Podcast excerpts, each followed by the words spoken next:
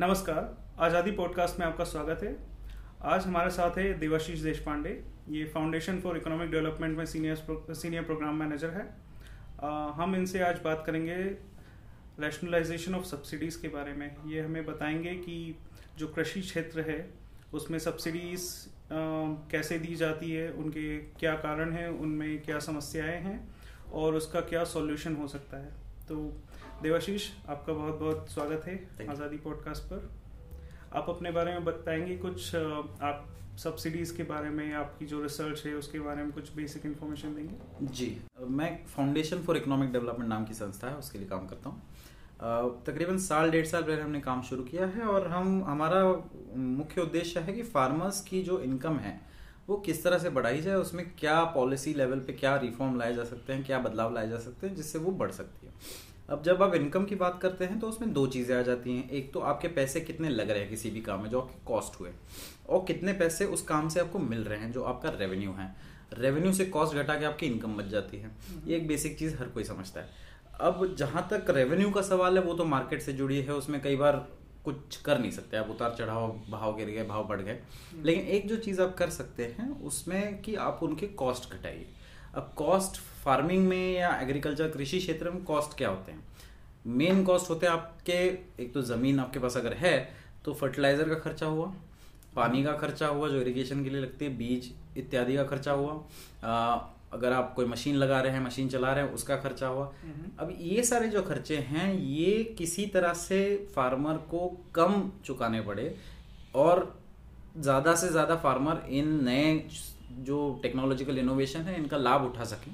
इसलिए सरकार इसमें कुछ एक सब्सिडी चलाती आई है। अच्छा। ये सब्सिडियाँ अलग अलग तरीके की बहुत सालों से चलती आ रही हैं लेकिन मुख्य तौर पे आज की डेट में जो सबसे बड़ी सब्सिडीज हैं वो आप ये मान लीजिए फर्टिलाइज़र जो और इसमें भी दो चीज़ें हैं। एक तो सेंट्रल गवर्नमेंट कुछ सब्सिडीज चलाती हैं कुछ स्टेट हम्म। गवर्नमेंट चलाती हैं। ठीक है। सेंट्रल गवर्नमेंट की जो सब्सिडीज है उसमें सबसे बड़े हुए फर्टिलाइज़र की सब्सिडी हुई है जो खास करके जिसमें यूरिया का सवाल है। यूरिया पे अच्छा। सबसे ज़्यादा सब्सिडी है। दूसरी सब्सिडी जो है जो स्टेट्स अलग अलग तौर पे देती है वो एक फ्री बिजली की सुविधा है फार्मर्स को। अच्छा। आ, और ये फ्री बिजली इसलिए उनके काम आती है क्योंकि आजकल लगभग सारे फार्मर्स ने इरिगेशन इश्यूज़ होने की वजह से अपने खेतों में पंप लगा रखे हैं जो पानी ज़मीन से खींचते हैं। Borewell borewell. ट्यूबवेल जो होते हैं डीप ट्यूबवेल हुए अलग अलग तरीके के ट्यूबवेल। अब ये बिजली पे चलते हैं और ये पानी खींचते हैं। तो एक ये जो फ्री बिजली है ये एक बहुत बड़ी सब्सिडी उनके लिए हो जाती है हम्म। इसके साथ क्रेडिट मतलब जो लोन लेता है फार्मर बैंक से आ, हम्म। फार्मर के नाम पे जो लोन लिया जाता है उस पर इंटरेस्ट सबवेंशन मिलता है दो परसेंट का आ, अच्छा। दो से ढाई परसेंट होता है वो अलग अलग स्कीमों में उसका डिपेंड करता है बट जो इंटरेस्ट आपको बकाया करना है बैंक को उसमें से दो परसेंट आप ना दे के सरकार उसको सरकार ये एक और सब्सिडी बहुत बड़ी हो गई एक सबसे बड़ी सब्सिडी जो आज की डेट में है वो एक्चुअली आउटपुट साइड पे है वो है फ़ूड सब्सिडी जो पीडीएस के लिए जो सरकार धान खरीदती है फार्मर्स से उसको उसको एक एमएसपी पे लिया जाता है जो मिनिमम सपोर्ट प्राइस कहते हैं। वो मिनिमम सपोर्ट प्राइस आमतौर पे कई बार ये होता है कि ये खास करके हालाँकि डिक्लेयर तो बहुत सारे क्रॉप्स के लिए होते हैं बट इसमें प्रोक्योरमेंट गेहूँ और चावल की ज़्यादातर होती है। ठीक है। अब गेहूँ और चावल पे जो एमएसपी डिक्लेयर होता है उस वो कई बार मार्केट रेट से ऊपर ही होता है। हालाँकि उसको मिनिमम सपोर्ट प्राइस कहते हैं वो मार्केट रेट से ऊपर होता है। ठीक है। वो एक तरह से सब्सिडी है लेकिन इस सब्सिडी का लाभ फार्मर को नहीं जाता अच्छा। और सबसे बड़ी जानने वाली बात यह है कि हालाँकि लोग कहते हैं कि फार्मर्स को सरकार बहुत कुछ मुफ़्त में दे रही है वगैरह वगैरह वगैरह आप अगर सारी सब्सिडीज जो दी जा रही हैं एक हम्म। प्रोफेसर अशोक गुलाटी हैं एक रियर में काफ़ी माने हुए इकोनॉमिस्ट एग्रीकल्चर में उन्होंने कुछ एनालिसिस किया था जिसमें उन्होंने ये देखा कि जो अगर आप सारी सब्सिडीज जोड़ देते हैं और दूसरे एंड पे आप जो प्राइसेस आर्टिफिशियली डिप्रेस किए जाते हैं मान लीजिए हम्म। जैसे अभी बीच में प्याज के भाव बढ़ गए अच्छा। अब अगर ये इसके कीमतें बढ़ती हैं तो हालाँकि शहरी लोगों को इसका थोड़ा बहुत नुकसान उठाना पड़ता है लेकिन इसका फ़ायदा फार्मर को ज़रूर होता है क्योंकि दाम बढ़ेंगे तो उनको हाँ। भी पैसे मिलेंगे हम्म। तो ये जो शहरी कंज्यूमर्स को प्रोटेक्ट करने के लिए इनके जो दाम घटाए जाते हैं दबाए जाते हैं आर्टिफिशियल अलग अलग तरीकों से या तो कहीं से इम्पोर्ट कर लिया कुछ कर लिया इन सारों का जो इम्पैक्ट पूरा इनकम पे होता है फार्मर के तो अगर आप दोनों को एक साथ देखें तो एंड रिज़ल्ट ये है कि नेट टैक्सेशन पॉजिटिव है फार्मर का। मतलब फार्मर जो है वो टैक्स हो रहा है। अच्छा। ना कि उसको सब्सिडी मिल रही सब्सिडियाँ तो मिल रही है लेकिन जो उससे निकाला जा रहा है जो लिया जा रहा है इनकम कम की जा इनकम रही है। कम की जा रही है उसकी वजह से पॉजिटिव इफ़ेक्ट उसका नेट इफ़ेक्ट जो है पॉजिटिव टैक्सेशन के तौर पे होता है। तो ये जो बोलने वाली बात है कि हालाँकि सब्सिडीज बहुत हम सपोर्ट कर रहे हैं फार्मर्स को फ्री बीज दिए जा रहे हैं वगैरह वगैरह बहुत पॉलिटिकली इश्यूज़ हो जाते हैं ये एक्चुअली सच नहीं है। सब्सिडीज में इश्यूज़ हैं जो इश्यूज़ हम बाद में डिस्कस कर सकते हैं।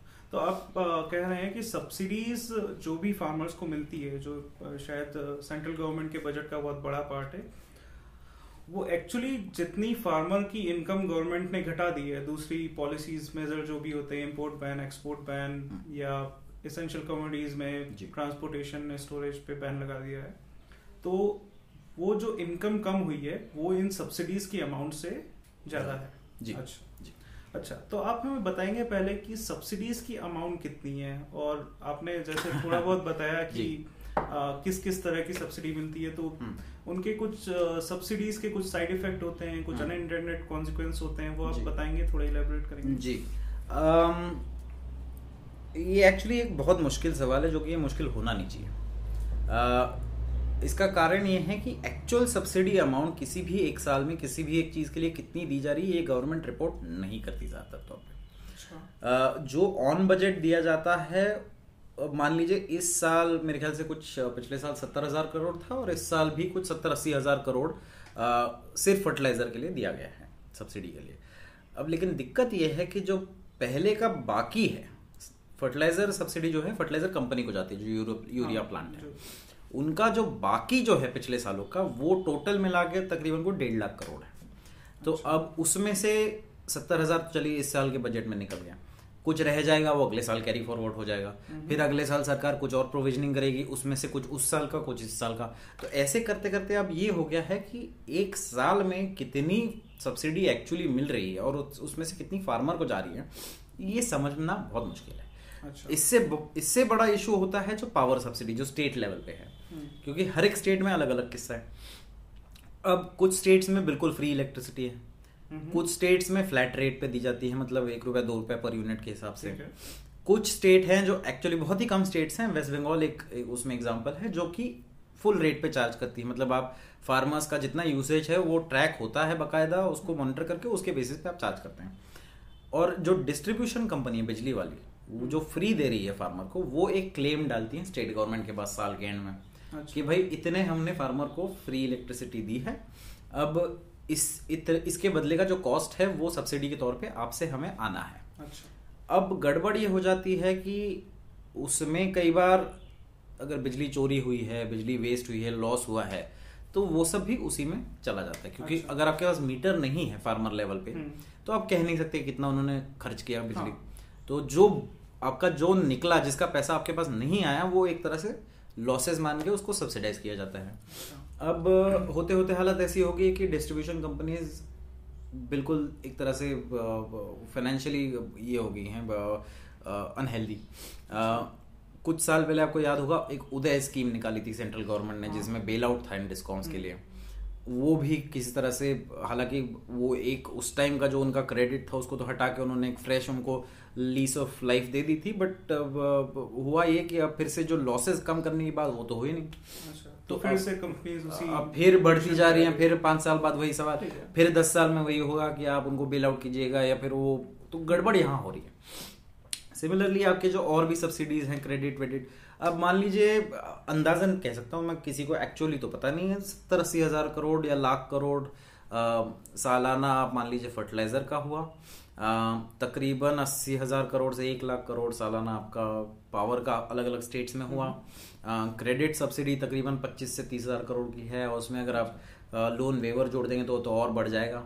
अम, छोट मोट भी कुछ है स्मॉल टिकट आइटम्स हैं जैसे सीट्स पे होता है या मैकेनाइजेशन पे कुछ सब्सिडी दी जाती है पंप्स पे कुछ सब्सिडी ये छोटे हैं कंपेयर किया जाए अगर स्केल पे तो इतना इनका इम्पैक्ट हाँ, नहीं होता।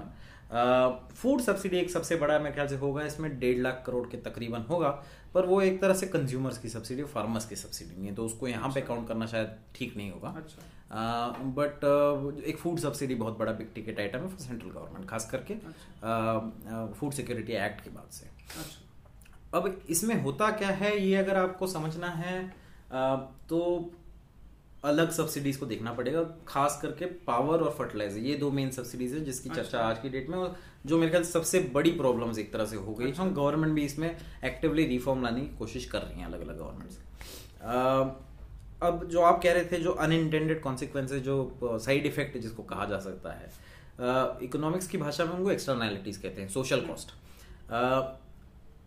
अगर मैं कोई चीज़ के मान लीजिए पटाखों का एग्ज़ाम्पल अगर लेते हैं तो पटाखे जो मैं जला रहा हूँ उससे मुझे कुछ आनंद मिल रहा है। मान लीजिए कि इसीलिए मैं जला रहा हूँ। लेकिन बाकियों को जो उसको नुकसान हो रहा है अब नॉइज़ हुआ एयर पोल्यूशन हुआ अलग। उसको एक्सटर्नैलिटी या सोशल कॉस्ट कहेंगे हम्म। कि बाकी जो सोसाइटी वो मेरी मज़ा मेरे मज़े के लिए या मेरे एंजॉयमेंट के लिए कुछ उनको तो कॉस्ट देना पड़ेगा। अब अगर पटाखों के प्राइस में वो कॉस्ट इंक्लूड कर दिया जाए सोशल कॉस्ट तो पटाखे हो जाएँगे महँगे। हाँ। मान लीजिए आपको अगर पटाखों कंपनी को बोला जाए कि भैया आपको हवा साफ़ करनी है इसके भले आप जो पैसे बनते हैं आप पटाखों में जोड़ दीजिए। वो पटाखों की कीमत हो जाएगी दुगनी तिगनी पटाखों की बिक्री हो जाएगी कम और सोशल कॉस्ट घट जाएँगे। हाँ। तो एक तरह से ज़रूरी होता है कि किसी भी प्रोडक्ट या किसी भी चीज़ में जब आप प्राइस उसका डिटरमाइन करते हैं तो उसमें एक्चुअल कॉस्ट और प्रॉफिट जो भी आपका मुनाफा है उसको अलाव उसको साइड रख के एक सोशल कॉस्ट भी उसमें इंक्लूड कर लिया जाए। अच्छा। अब सब्सिडी में क्या होता है? सब्सिडी में होता है कि आपका प्राइस एक्चुअली घटता है। हाँ। क्योंकि सरकार उसमें से कुछ हिस्सा देगी तो जो आप दे रहे हैं वो कम सस्ता सामान मिल वो सस्ता मिल रहा है आपको। तो सिंपल से शब्दों में वो सस्ता हो गया।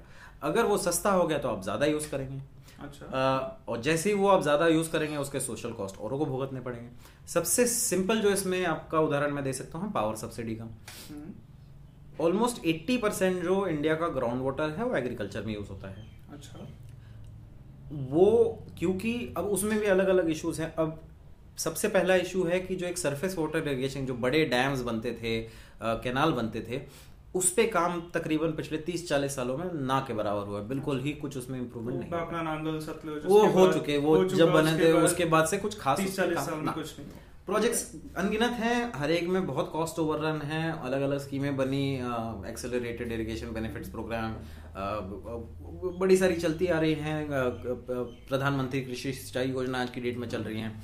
तो ये स्कीमें चलती आ रही हैं पर इसमें ये प्रोजेक्ट्स किसी तरह से चल नहीं पा रहे हैं। दूसरी चीज़ क्योंकि ये आप सरफेस इरिगेशन नहीं पहुँचा पाए हैं और क्योंकि बिजली पहुँच गई है गाँव गाँव में थोड़ी जितनी हो पहुँच गई है। उस कारण से किसी भी फार्मर के लिए जो पानी तो ज़रूर बिना पानी के तो हाँ, खेती नहीं कर सकते और बारिश नहीं होगी तो पानी नहीं आएगा। तो करते क्या है? ग्राउंड वाटर खींचा जाता है। अच्छा। पंप डाल के। हम्म। अब एक उसमें लिमिट होना चाहिए एक जो सोशल कॉस्ट होता है कि कितना पानी आपके लिए लाजमी यूज़ करना उतना ही आप यूज़ कीजिए। दिक्कत ये होती है कि बिजली के प्रॉब्लम्स हैं पूरे देश भर में कुछ कुछ कुछ इलाकों में ज़्यादा है कुछ में कम है लेकिन तकरीबन सब जगह गाँव देहात में खास करके बिजली तीन या चार घंटे पाँच घंटे दी जाती है। उसका भी कोई समय ठिकाना नहीं होता वो रात को कभी भी आ सकती है। अच्छा। तो फार्मर क्या करते हैं? कई बार वो पंप ऑन छोड़ के सो जाते हैं। अच्छा। कि भाई जब बिजली आएगी पानी भर लेगा। आ, और फिर उठ के सुबह बंद कर देंगे और जब बिजली चली जाएगी अपने आप बंद हो जाएगा। अब इसमें दिक्कत होती ये है कि आपको मान लीजिए दो घंटे पानी खींचने की ज़रूरत थी लेकिन क्योंकि आप वो शुरू छोड़ के सो गए तो चार पाँच घंटे खींची गई। अच्छा। अब इस पे कंट्रोल इसलिए नहीं है क्योंकि वो तो मुफ़्त मिल रहा है। हम्म। तो जि- जो चीज़ फ्री है और जो चीज़ रिलायबल नहीं है उस पर आप किस तरह से आप ज़्यादा यूज़ करते हैं। तो वो ज़्यादा यूज़ किया जाता है। अब उसमें ऐसा हो गया है कि बहुत सारे जो वाटर ग्राउंड वाटर ब्लॉक्स हैं इस देश के हम्म। वो डेफिशिएंट होते जा रहे हैं। और जिस साल बारिश कम होती है खास करके वो रिचार्ज नहीं होता है और पानी गिरता जा रहा है। अच्छा। और आप अगर देखेंगे जो एक माइनर इरिगेशन सेंसस होता है जो हर पाँच साल में किया जाता है उसमें आप अगर देखेंगे पिछले पाँच से दस सालों में डीप ट्यूबवेल की संख्या बहुत ज़्यादा बढ़ गई है। अच्छा। खासकर कुछ स्टेट्स में जैसे पंजाब हुआ कर्नाटक हुए हरियाणा हुआ जहाँ पे खेती का ज़्यादा है या बारिश कम है जिस भी कारण से कहिए अ, उन इलाकों में ग्राउंड वाटर बहुत ही नीचे चला गया नीचे चला अब इसके इम्पैक्ट हर जगह होते हैं जैसे दो साल पानी बारिश की कमी थी महाराष्ट्र में तो औरंगाबाद या मराठवाड़ा इलाके में जो पानी की दिक्कतें हुई one of the main reason for that is this कि पानी है ही नहीं बचा ज़मीन के नीचे जो पानी हुआ करता था कि जब बारिश नहीं होती थी तो कुएँ से निकल जाता था। अब जब कुएँ आपके खाली पड़ रहे हैं तो कहाँ से निकालेंगे पानी? अच्छा। अब तो ये जो ओवरऑल वाटर क्राइसिस जो शिमला में बोलिए बेंगलोर में बोलिए चेन्नई में बोलिए जगह जगह देश के वाटर क्राइसिस जो होता जा रहा है this is one of the major factors अच्छा। और ये सोशल कॉस्ट इसलिए बढ़ता जा रहा है क्योंकि फ्री पावर आपको दी जा रही है फार्मर्स को अच्छा। जिस पे कोई कंट्रोल नहीं।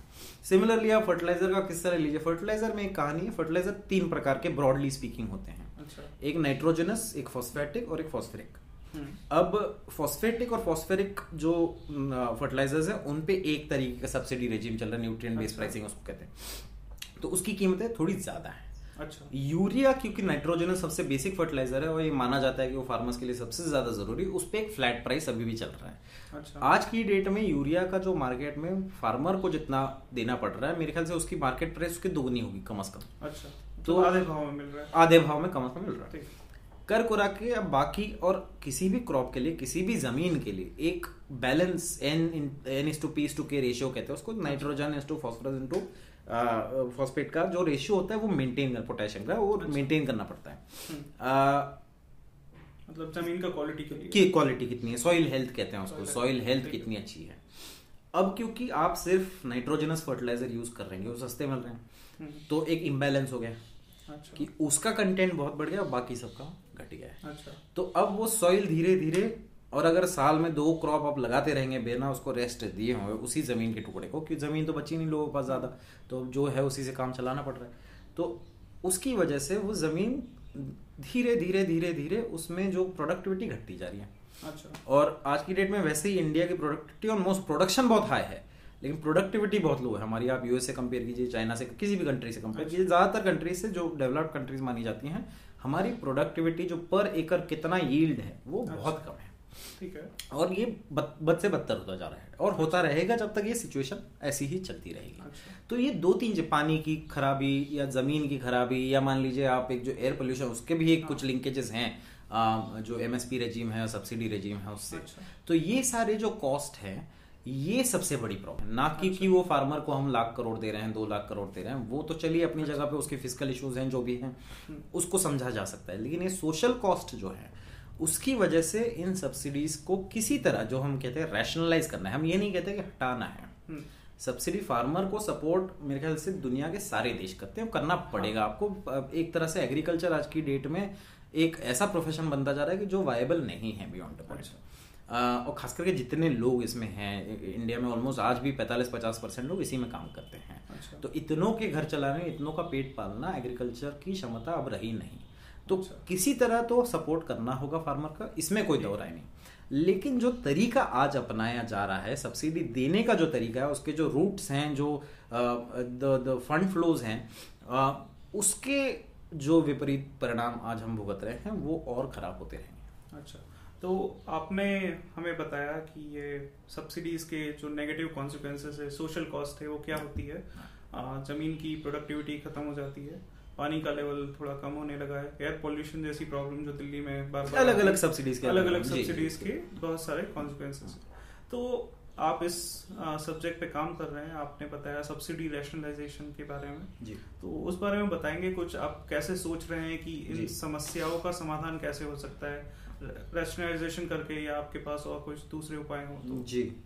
अब इसमें देखिए आज की डेट में ऐसा है कि थियोरेटिकली इसका सोल्यूशन एक जो है बनाया गया है। वो सोल्यूशन ये है कि जो सब्सिडी मुफ़्त बिजली या मुफ़्त या आधे दाम का फर्टिलाइज़र दे के दी जा रही है वैसे ना करते हुए फार्मर को कैश द्वारा दी जाए। अच्छा। अ, और अगर आप उनको कैश द्वारा वो दे रहे हैं तो जो प्राइसिंग सिस्टम है एक जो फंडामेंटल इशू इसमें जो इकोनॉमिक्स के टर्म्स में कहा जाए तो मिस प्राइसिंग का इशू है। अच्छा। अ, मैंने जैसे समझाया कि आपको social cost plus actual cost उसमें इंक्लूड करके प्राइस डिटरमाइन करना चाहिए। आज की डेट में आप एक्चुअल कॉस्ट से भी कम पे दे रहे हैं वो। अच्छा। तो वो मिस प्राइसिंग इशू है आपने प्राइसिंग ही गलत कर दी उसको।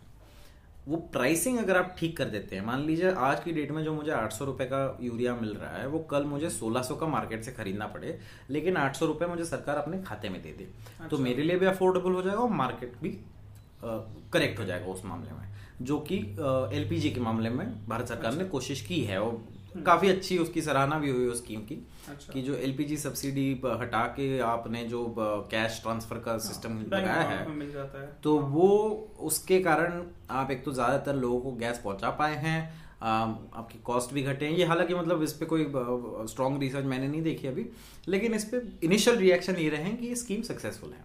अच्छा। इसी तरह से बाकी चीज़ों में भी स्कीम्स में ये लाया जा सकता है। दो तीन जगह पे कोशिशें चल रही हैं। फर्टिलाइज़र में एक भारत सरकार क्योंकि ये तो भारत सरकार का सब्जेक्ट है तो भारत सरकार फर्टिलाइज़र में एक डीबीटी का एक प्रोग्राम चला रही है कुछ अच्छा। पायलट बेसिस पे लेकिन इसमें एक लिमिटेशन है कि ये जो ये डीबीटी है वो actually direct benefit transfer to consumer नहीं है अच्छा आ, आज की डेट में जो हो रहा है वो पैसे जो एक पॉइंट ऑफ़ सेल मशीनें लगा दी गई हैं फर्टिलाइज़र अच्छा। शॉप। पे और आधार बेसिस पे फार्मर उस पर जब परचेस करता है हम्म। तो उस परचेज को डायरेक्ट सब्सिडी जो है वो फर्टिलाइज़र कंपनी के पास चली जाती है। अच्छा। तो ये नहीं होता कि भैया आपने कितना दिया हमने तो कितना मतलब सब्सिडी इस इस तरीके से किसान को नहीं मिल रही है? नहीं। जो कंपनी उसे फर्टिलाइज़र बेच रही है यूरिया बेच हाँ, रही है लेकिन- जो भी आ रही है उसे मिल रही है जी लेकिन इसका कारण भी अलग था। इसमें एक्चुअली फर्टिलाइज़र में ये हो रहा था कि अब आर्बिट्राज ऑप्शंस बढ़ गए थे। आर्बिट्राज का मतलब ये है कि आठ सौ रुपए की अगर मुझे यूरिया की बोरी मिल रही है तो आठ सौ रुपए में मैं खरीद के अगले वाले को पंद्रह सौ की बेच दूँ। अच्छा। या जो एक यूरिया के कुछ यूजेस होते हैं इंडस्ट्री में। अच्छा। तो ये हो रहा था कि इंडस्ट्री में डाइवर्ट हो रही थी। जो एक बॉर्डर लाइन बॉर्डर एरिया है आपका बिहार और बंगाल से वहाँ से कई बार ये होता है सुनने में आता है कि वो बांग्लादेश भेजी जाती है अच्छा। महँगी बेची जाती है वहाँ। तो जो इंडस्ट्रियल यूज़ है वो तो सरकार ने कंट्रोल कर दिया उसको नीम कोटिंग करके यूरिया पे नीम का जो है नीम के पत्ते होते हैं उसका कोट डाल दिया। तो वो इंडस्ट्रियल यूज़ के लिए बेकार हो गए फार्म में अभी भी यूज़ कर सकते तो वो एक बचा लिया। लेकिन ये दूसरा इशू अभी भी था कि भैया आप आठ सौ की खरीद रहे हो अगले को बारह सौ की बेच रहे हो पंद्रह सौ जो भी है। इसको रोकने के लिए गवर्नमेंट ने ये नया सिस्टम लाया कि भाई डायरेक्ट जो सब्सिडी उनको जाएगी ये नहीं होगा कि उनकी एक ट्रक निकलेगी उसका एक अलग से बिल बनेगा ये सब। अच्छा। लेकिन जो फार्मर के पास डायरेक्टली जाएगा वो अभी तक नहीं हो रहा है। सिमिलरली जो आपके पावर सेक्टर के सब्सिडी का इशू है राजस्थान और पंजाब दो जगह हैं दो दो स्टेट्स हैं। जहाँ पे कुछ फीडर्स पे मतलब फीडर मतलब जो रूरल जो बिजली का ये डिस्ट्रीब्यूशन नेटवर्क होता है उसके फीडर्स होते हैं।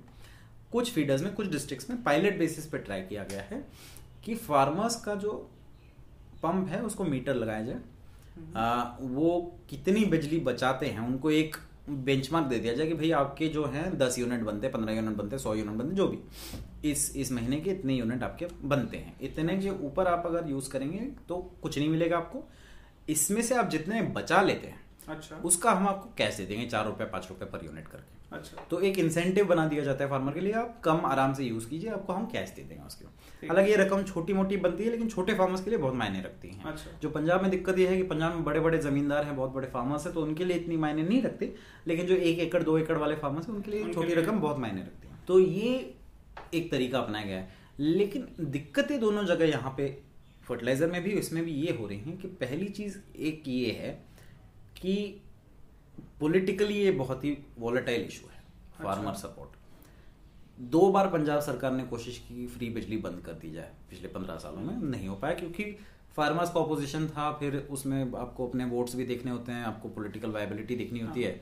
तो वो नहीं हो पाता। ठीक है। दूसरी चीज़ ये कि आपने फार्मर्स को इतना कंस्ट्रेन कर दिया है और जगह से मार्केट्स में जो इश्यूज़ हैं या बाकी और इश्यूज़ हैं और जो फार्मर डिस्ट्रेस एक बढ़ता जा रहा है। अब अच्छा। इस माहौल में इन चीज़ों में छोटा मोटा एक्सपेरिमेंट भी करना बहुत हानिकारक हो सकता है छोटे फार्मर्स के लिए। अच्छा। बड़े फार्मर्स तो ठीक है चलो झेल लेंगे नुकसान कर लेंगे मान लेंगे अगली बार उसको भरपाया भी हो जाएगा। लेकिन जो छोटे फार्मर हैं खास करके जहाँ पे सुसाइड की बात आती है या लोन डिस्ट्रेस की बात आती है तकरीबन सारे छोटे फार्मर्स होते हैं टेनेंट फार्मर्स होते हैं। अच्छा। आ, और इनको किस तरह से प्रोटेक्ट किया जाए इसमें से? एक तरीका ये हो सकता है कि आप इन सारे फार्मर्स को एक डायरेक्ट इनकम जो Income किया जाता है इनकम आप उनको एक दे दी जाए। आ, इसको अनकंडीशनल कैश ट्रांसफ़र कहते हैं। इसको कोई कंडीशन नहीं होता बस आपको अच्छा। फार्मर हैं तो आपको ये पैसे मिलेंगे। आप उसका जो मर्ज़ी कीजिए। अच्छा। एक उसमें स्कीम जो सेंट्रल गवर्नमेंट चला रही है सबसे बड़ी वो है पीएम किसान हम्म, आ, उसमें साल के छह हज़ार रुपए तीन किस्तों में दी जाते हैं सारे फार्मर्स अच्छा। को। ऐसी कुछ स्टेट लेवल पे शुरू हुई हैं पीएम किसान से पहले भी शुरू हुई हैं आज भी कुछ स्टेट्स अभी बना रही हैं। सबसे पहले जो थी एक तेलंगाना की एक राइतु बंधु स्कीम थी अच्छा। जो काफ़ी अच्छी चली उसका काफ़ी मतलब पॉलिटिकल लाभ भी उनको मिला एक तरह से इसीलिए बाकी स्टेट गवर्नमेंट ने भी। दिक्कतें इन सारी स्कीमों में ये हैं कि अभी ये साल दो साल से चल रही हैं लेकिन इसमें अभी कितना इम्पैक्ट होता है किसको कितने पैसे मिलते हैं क्या इसमें अलग अलग इश्यूज़ आते हैं ये समझने की कोशिश अभी ज़्यादातर बड़े स्केल पे हुई नहीं है। अच्छा। हम ये कोशिश थोड़ा अपने एंड पे कर रहे हैं। हम इनफैक्ट हमारा अभी एक काफ़ी बड़ा सर्वे बीस स्टेट्स में हम जा रहे हैं फार्मर से अच्छा। मिलने। समझने की क्या उनकी राय है उनके क्या एक्सपीरियंसेस रहे हैं उन लोग कहाँ मुश्किलें आई हैं। पैसा लेना हो या पैसा खर्च करना हो दोनों दोनों चीज़ों में।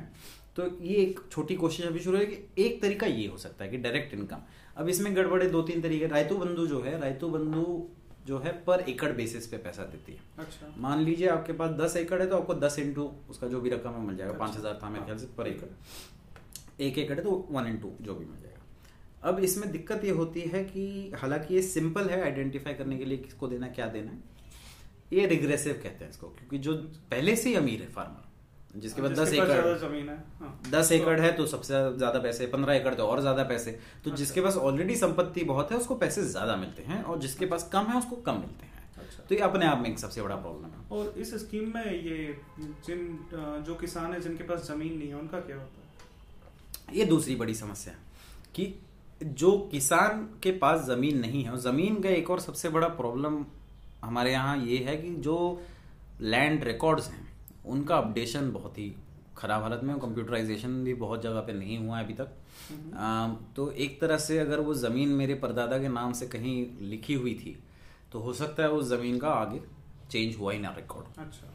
तो वो चार हिस्सों में बटी या मेरे पास आई या मैंने किसी को बेची पता नहीं किसी को। तो इसमें डिस्प्यूट बहुत हो सकते हैं क्योंकि जब चीज़ों पे क्लैरिटी नहीं होती तो सामने वाला भी बोले भाई ये मेरी ज़मीन है मैं बोलूँ ये मेरी अच्छा। ज़मीन अब उसको सुलझाने कोई तरीका तो है नहीं अब कोर्ट जाइए। हम्म। और तकरीबन मेरे ख्याल से भारत के कोर्ट्स में लैंड डिस्प्यूट्स ही सबसे ज़्यादा समय लगाते हो लैंड डिस्प्यूट और इसका कारण एक सबसे बड़ा ये है। तो अब to avoid these situation Telangana government ने ये किया कि उन्होंने लैंड रिकॉर्ड्स अपडेट तो कर लिए छः आठ छः महीने हाँ। लगा के बिफोर रायतु बंधु। लेकिन उसमें भी जो डिस्प्यूटेड हिस्से थे ज़मीन के उनको हाँ। उन्होंने छोड़ दिया। तो अच्छा। तकरीबन 15 to 16 percent of the land records they left aside because they were too sort of contentious at that point in time कि भैया इसको हम अभी टच नहीं करेंगे। तो बाकी जो थे उनको मिल गए। अच्छा। लेकिन टेनेंट्स और लैंडलेस लेबरर्स ये दो कैटेगरी हम कहते हैं। टेनेंट फार्मर वो होता है जो ज़मीन किराए पे लेके उस पे लेके करता है। और लैंडलेस लेबर तो वो है भाई उसके ज़मीन है नहीं वो बस लेबर चलाता है मतलब हल चलाएगा या कटाई हाँ। करेगा या जो भी करेगा। अब इनको इंक्लूड ना पीएम किसान ने किया है ना रायतु बंधु ने किया उसका कारण मुख्य ये है कि उनको आइडेंटिफाई कैसे किया जाए? अब कल को मैं पहुँच जाऊँ कि भाई मैं हूँ लैंडलेस लेबर हम्म। बता तो सकते नहीं है नहीं क्योंकि हाँ, कोई तरीका नहीं। नहीं है रिकॉर्ड नहीं है तो कोई रिकॉर्ड नहीं है। तो इस इशू के कारण अभी तक उनको इंक्लूड नहीं किया। इसमें एक सोल्यूशन निकाला गवर्नमेंट ऑफ़ ओडिशा ने। गवर्नमेंट ऑफ़ ओडिशा की भी कालिया नामक स्कीम चलती है ऐसी है। वो बस छोटे किसानों जो पाँच एकड़ से कम ज़मीन वाले किसान हैं उनको पैसे देती हैं और जो लैंडलेस और टेनेंट फार्मर है उनको पैसे देती हैं। अच्छा तो वो कैसे आइडेंटिफाई कैसे करते जी तो वो आइडेंटिफाई करने के लिए उन्होंने एक थोड़ा इनोवेटिव तरीका निकाला। हालाँकि ये इसमें भी इश्यूज़ हुए होंगे। फुल प्रूफ नहीं है अभी इसमें भी इम्प्रूवमेंट की गुंजाइश है बिल्कुल। लेकिन एक तरीका ये था कि ये जो एग्जिस्टिंग जो बहुत सारी स्कीमें स्टेट गवर्नमेंट की चलती रहती हैं उन सारे स्कीमों की बेनिफिशियरी लिस्ट निकाली गई। अच्छा। उसमें से देखा गया कि भैया हर गाँव में कितने फार्मर हैं कितना कौन है इसका किसको किसको क्या क्या बेनिफिट मिल रहा है। पंचायत लेवल पे घोषणा करवाई गई कि भैया ये जो है नाम ये आपकी पंचायत में इनको हमने आइडेंटिफाई किया है। अच्छा। अगर आपको इसमें एडिशन या आपको अपना खुद का नाम हटाना है उसकी भी सुविधा है लेकिन अगर आपके नाम नहीं है आपको डलवाने हैं तो आप अपने पंचायत से बात कीजिए। ये एक उसमें ड्राइव किया गया। पंचायत का बहुत उसमें बड़ा इन्वॉल्वमेंट था। लोकल ऑफिसर जो एग्रीकल्चर डिपार्टमेंट के होते हैं, उनका बहुत बड़ा इन्वॉल्वमेंट था। ये काम किया गया और एक वो लिस्ट बनाई। अब उसमें लैंडलेस उसमें भी ऐसा नहीं कि सिर्फ़ वो डायरेक्ट इनकम ट्रांसफ़र एक तरह से उसको शायद ना बोले आप, क्योंकि उसमें कंडीशनैलिटी है। जो लैंडलेस लेबर और टेनेंट्स टेनेंट्स तो नहीं लैंडलेस लेबर को जो मिला है पैसा, उस वो इस एवज में मिला है कि आप उसका कुछ एक ये कर सकते हैं नॉन एग्रीकल्चरल जो या अलाइड एक्टिविटी जो कहते हैं हॉर्टिकल्चर हुआ हॉर्टिकल्चर नहीं आप एनिमल हस्बेंड्री हुआ फिशरीज हुआ इन सब चीज़ों में आपको अगर कुछ इन्वेस्टमेंट करना है कुछ ट्रेनिंग लेना है उसमें कुछ काम शुरू करना है तो ये एक छोटी रकम है दस पंद्रह बीस हज़ार दस हज़ार मेरे ख्याल से कुछ मिला था उनको शुरुआती फ़र्स्ट इंस्टॉलमेंट में। और ये रकम लेके हम आपको ट्रेनिंग भी देंगे और इस रकम के साथ ट्रेनिंग के साथ आप वो काम शुरू कीजिए। अच्छा। तो ये एक कालिया ने तरीका अपनाया ये भी पिछले साल की स्कीम है। मेरे ख्याल गवर्नमेंट ऑफ़ ओडिशा ने इलेक्शन से जस्ट पहले लॉन्च की थी जो ओडिशा इलेक्शन थे। अ, अभी एक साल हुआ होगा मेरे ख्याल से तीन चार दो, दो या तीन सीज़न बीते होंगे जो एग्रीकल्चर सीज़न कहते हैं। तो इसको भी हम स्टडी करने की कोशिश अभी कर रहे हैं। इस पर स्टडी अभी इतनी हुई नहीं है बट लोगों का ये कहना है मतलब ओवरऑल ग्राउंड रिएक्शन जो कहते हैं गवर्नमेंट के अंदर से जो लोगों का मानना है कि स्कीम कितनी चली नहीं चली। तो इनका मानना है काफ़ी हद तक स्कीम इस मामले में सक्सेसफुल रही है कि टारगेट कैसे करें हम आइडेंटिफाई कैसे करें इन लोगों को आ, तो ये एक तरीका हो सकता है हालाँकि ये नेशनल लेवल पे करना ये बहुत ही बड़ी चुनौती होगी।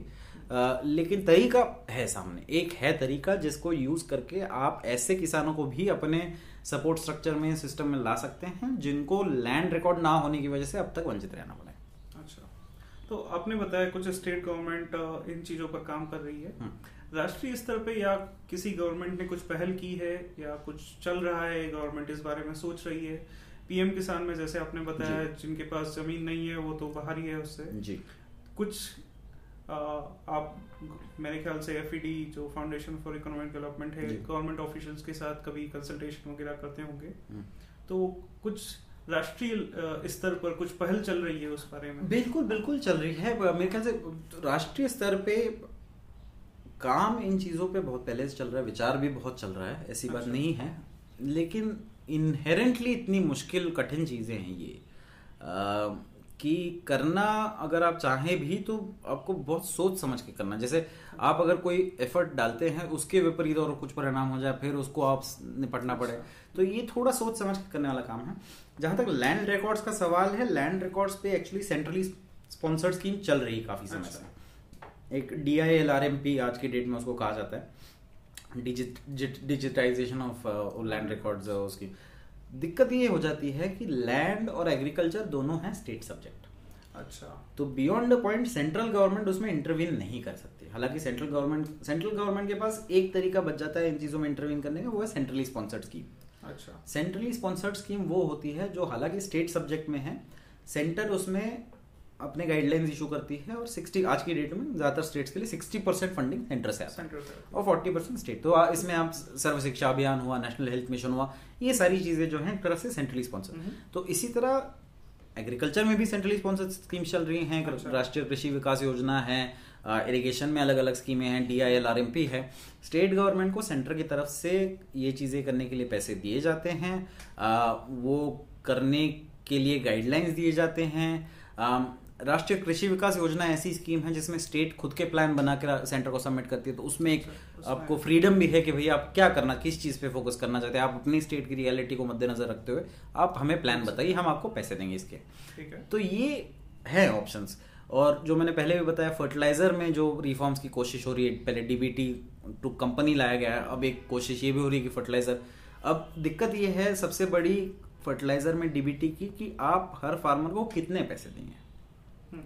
अब हर फार्मर का ज़मीन क्रॉप लोकल कंडीशन बारिश इन सब चीज़ों के अनुसार उसकी फर्टिलाइज़र की ऑप्टिमल रिक्वायरमेंट अलग अलग होगी हाँ। एक एकड़ अगर मेरे पास तमिलनाडु में है और एक एकड़ मेरा उत्तर प्रदेश में है तो उत्तर प्रदेश में मुझे जितना खाद लगेगा उससे ज़्यादा या कम मुझे तमिलनाडु में लग सकता है हाँ। तो अगर आप तमिलनाडु के फार्मर को उतने पैसे देंगे जितने आप उत्तर प्रदेश के फार्मर तो दोनों में से एक के साथ नाइंसाफी हो जाएगी हाँ।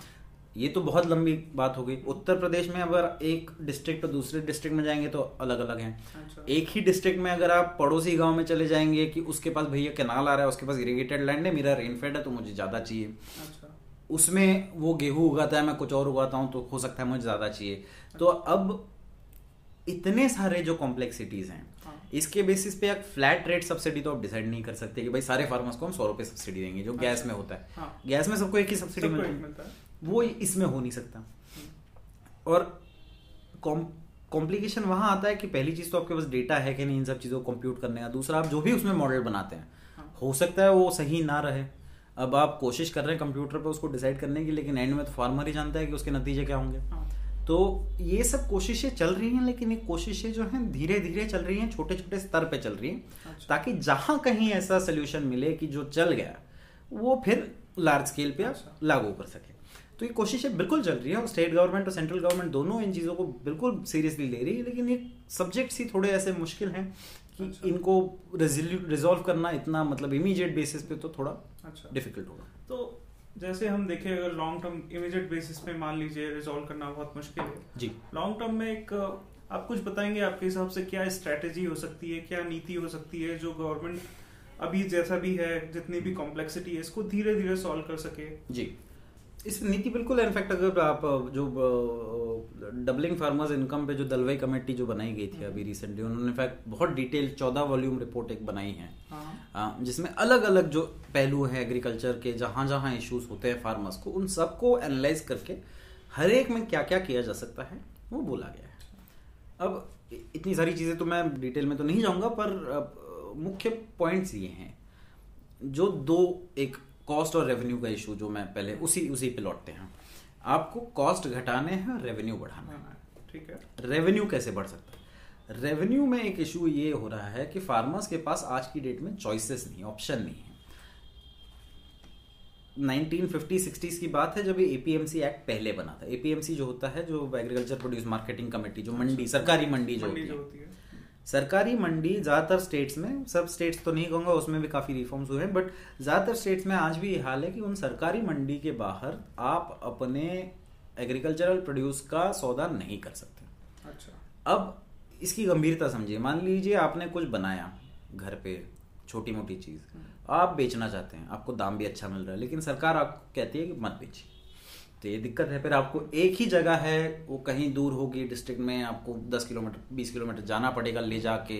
अब वहाँ भीड़ लगी होगी। अब उस भीड़ में किस तरह आपको अपना सामान बिकवाना है उसमें कोई आपका एजेंट होगा उस एजेंट के अपने कुछ प्रॉब्लम्स होंगे। कर कुरा के जो है फार्मर्स के लिए अपना सामान बेचना इतना मुश्किल हो गया। अच्छा। दूसरा जो आप कह रहे थे कभी एसेंशियल कमोडिटीज एक्ट लग जाता है कभी एक्सपोर्ट बैन लग जाता है क्यों? कंज्यूमर के लिए प्राइस कम रखना है। उस कारण और इश्यूज़ हो जाते हैं जो ट्रेडर है वो रिस्क नहीं लेना चाहता। इसके अलावा जो एक कॉन्ट्रैक्ट फ़ार्मिंग होती है जो कुछ स्टेट्स में अलाउड जो गुजरात में अलाउड है कि बड़ी कंपनियाँ आती हैं पेप्सी हुआ आईटीसी हुआ फार्मर्स के पास आती है कि भैया हम आपको टेक्नोलॉजी देंगे इनपुट कॉस्ट भी देंगे आप बस ये हमारे लिए बना के हमको प्रोवाइड कर दीजिए। अच्छा। जैसे पेप्सी चिप्स बनाती हैं हाँ। वो लेज वाले। अब उसके आलू जो है गुजरात में वो फार्मर्स को कॉन्ट्रैक्ट बेसिस पे देते हैं कि भैया ये आप आलू जो है ये हमें ही बेचेंगे इसके सीड भी हम आपको देंगे बाकी जो चीज़ें इसमें भी एक लिमिटेड आपको तो हम सब कुछ देंगे। सब कुछ देंगे। जो भी प्रोड्यूस होगा वो आप हमें सीधा भेजते तो आप हमारे लिए फ़ार्मिंग करेंगे। हाँ। ये कॉन्ट्रैक्ट फ़ार्मिंग भी कई जगह हम्म। जो है अलाउड नहीं है देश में। अच्छा। एक और चीज़ जैसे लैंड का सौदा करना मुश्किल है क्योंकि लैंड रिकॉर्ड्स पहली चीज़ तो नहीं है। तो मान लीजिए किसी के पास आधा एकड़ ज़मीन बची है जो वो छोड़ के कुछ और काम करना चाहता है या किसी को रेंट पे चढ़ाना। मान लीजिए हाँ। कि आपके पास एक एकड़ ज़मीन है बगल वाले के पास छह एकड़ ज़मीन है। आप उस पर खेती नहीं करना चाहते अगर बगल वाला उससे आप आपसे ज़मीन ले लेता है साल भर के लिए तो उसका कुछ मुनाफा हो जाएगा वो आपको उसके रेंट दे देगा। हाँ। ये भी अलाउड नहीं है क्योंकि उसमें टेनेंसी में भी इश्यूज़ हैं। तो बड़े सारे जो रिस्ट्रिक्टिव लॉज हैं जो फार्मर्स को रिस्ट्रिक्ट करते हैं आज की डेट में कि भाई आप ये नहीं कर सकते इनको रिजोल्व करना ज़रूरी है। अच्छा। और ये नहीं मैं कहूँगा कि ये अनशन लॉज हैं बिल्कुल बेवकूफ़ी वाले लॉज बिल्कुल ज़रूरी थे जा, जायज़ लॉज थे जब ये लाए गए थे। अच्छा उस जमाने में हो सकता है बिल्कुल हो सकता है कि प्रोटेक्ट करना ज़रूरी था जमींदारों से हुआ या कर्जदारों से हुआ या जिससे भी हुआ फार्मर्स को प्रोटेक्शन ज़रूरी थी जो सरकार ही दे सकती थी अच्छा। लेकिन अब वो जमाना बदल गया आज की डेट में आप आपके बिग बास्केट ये बिग बाज़ार दुनिया भर के रिटेल चेन्स हैं ऑनलाइन हाँ। प्रोड्यूस आप बेच सकते हैं बड़ी बड़ी कंपनियाँ कॉन्ट्रैक्ट पे दे सकते हैं हम्म। बड़े ऑप्शन है सारे और फार्मर्स के पास अगर ये ऑप्शंस वो जो एक चॉइस होता है वो अगर एक्सरसाइज कर सके तो अच्छा। फार्मर इंडिया का इतना समझदार और इतना ऑन्टरप्रोनोरियल है कि वो उसका सबसे ज़्यादा फ़ायदा उठाए। उसको बहुत फार्म हमें जितना हम किताबें पढ़ के नहीं समझ पाते उतने उससे ज़्यादा फार्मर को पता है कहाँ क्या चल रहा है दाम कितना किसको बेच सकते हैं किसमें कितना मुनाफा है किसमें कितना नहीं है। लेकिन ये ऑप्शन ही अगर उनके लिए ब्लॉक कर दिए अच्छा, तो वो तो कैसे हो मतलब किसानों के पास कुछ कोई चॉइस नहीं। चॉइस नहीं रह जाता। वो जाना उनको मंडी ही पड़ेगा जाना उसी ब्रोकर के पास पड़ेगा अब उसमें भी पैसे वो गवर्नमेंट की तरफ़ से हालाँकि एमएसपी पे जो प्रोक्योरमेंट होता है गवर्नमेंट अब स्ट्रिक्टली ये कह रही है कि डायरेक्टली पैसा फार्मर के खाते में जाएगा। लेकिन वो भी उसमें भी रेजिस्टेंस है। अच्छा। तो बहुत सारी ऐसी चीज़ें हैं जो कंस्ट्रेन करती हैं फार्मर को बेचने में और to realise the price that is actually what is worth अब हम लोग सब्सिडी रैशनलाइजेशन पे वापस आते हैं। जी। आपने बताया सब्सिडीज कितने टाइप की होती है क्या होती है। जी।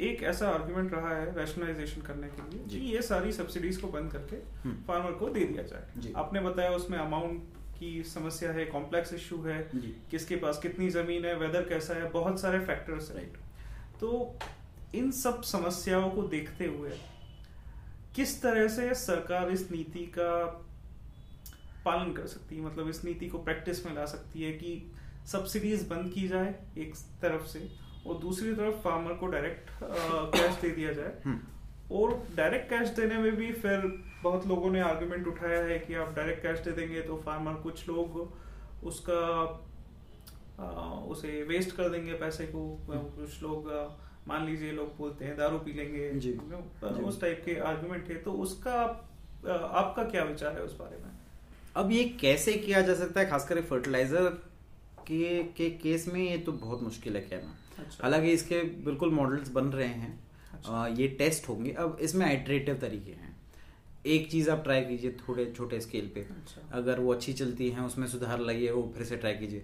एक जो हमारा एक हमेशा से एक रवैया रहा है कि भैया एक वन शॉट सोल्यूशन होना चाहिए कि भाई अच्छा। एक चीज़ कोई कर दे और पूरा देश सुधार ऐसे नहीं हो। आ, ये इश्यूज़ इतने कॉम्प्लेक्स हैं कि इनमें कॉन्स्टेंटली आपको कुछ ना कुछ इंप्रूवमेंट अच्छा। करती रहनी पड़ेगी टेस्टिंग करती रहनी पड़ेगी।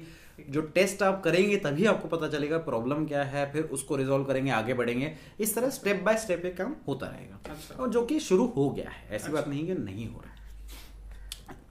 रहा सवाल कैश वर्सेस काइंड का। अब इसमें कई बार लोग कंफ्यूज कर देते हैं कि भाई क्या चीज़ें क्या नहीं। अब कई बार ये भी कहा जाता है कि भाई आप कैश दे रहे हो इतना तो आप स्कूल ले क्यों चला रहे हैं अस्पताल क्यों चला रहे हो कुछ। दो चीज़ें। एक तो जो सब्सिडाइज्ड सर्विसेज़ है सब्सिडाइज सर्विसेज़ को आप रोक नहीं सकते। सब्सिडाइज सर्विसेज़ सब्सिडाइज भी नहीं कहूँगा मैं स्टेट प्रोवाइडेड सर्विसेज़ जो कहते हैं। हेल्थ एजुकेशन हेल्थ एजुकेशन मान लीजिए सैनिटेशन मान लीजिए वाटर जो भी। हाँ। ये नहीं कर सकते आप कि आप सबको सौ रुपए पकड़ा दीजिए और कहिए कि भाई आप प्राइवेट स्कूल में दाखिल हो जाइए। क्योंकि वो पब्लिक प्रोविज़न ऑफ़ सर्विसेज़ का again coming back to the externalities अगर वो आप सोशल बेनिफिट्स उसके देखें इस केस में सोशल कॉस्ट से ज़्यादा सोशल बेनिफिट आप आपके अलावा मतलब आपका बच्चा जो पढ़ेगा उसका फ़ायदा उस बच्चे को होगा आपको होगा। लेकिन और बच्चे जो पढ़ेंगे उसका भी फ़ायदा आपको होगा। ये हम कई बार भूल जाते हैं। अगर और लोग स्वस्थ रहेंगे अगर बीमारियाँ कम फैलेगी तो वो बीमारी आपके घर तक भी कम पहुंचेगी। अच्छा। तो एक जो सोशल बेनिफिट होता है इन सब हम्म। सर्विसेज़ का वो लोग भूल जाते हैं और इसलिए कहते हैं कि गवर्नमेंट इसमें क्यों हाथ डाल रही है? State has to provide the services because otherwise there always be under investment गाँव में कोई बड़ा अस्पताल नहीं खोलेगा क्योंकि कितने वहाँ पे लोग मिलेंगे प्राइवेट हॉस्पिटल क्यों जाएगा वहाँ पे पैसे गंवाने अपने? तो सरकार को ही वो करना जहाँ तक रहा सवाल प्रोडक्ट्स का या जो चीज़ें दी जाती हैं फर्टिलाइज़र हुआ कुछ और हुआ इवन फ़ूड उसमें उसमें आप कह सकते हैं कि उसमें कैश अगेंस्ट काइंड आप दे दीजिए। एक चीज़ मुझे मैं हमेशा कहता हूँ कि ये जो we don't and this is not just the government. I think this is also people like us who are commenting or studying public policy etc beneficiaries की जो एक एजेंसी होती है हाँ। उसको हम इग्नोर कर देते हैं। हमारे लिए वो एक पैसिव रेसिपिएंट है भाई हमको दे हम दे रहे हैं वो ले रहे हैं। अच्छा।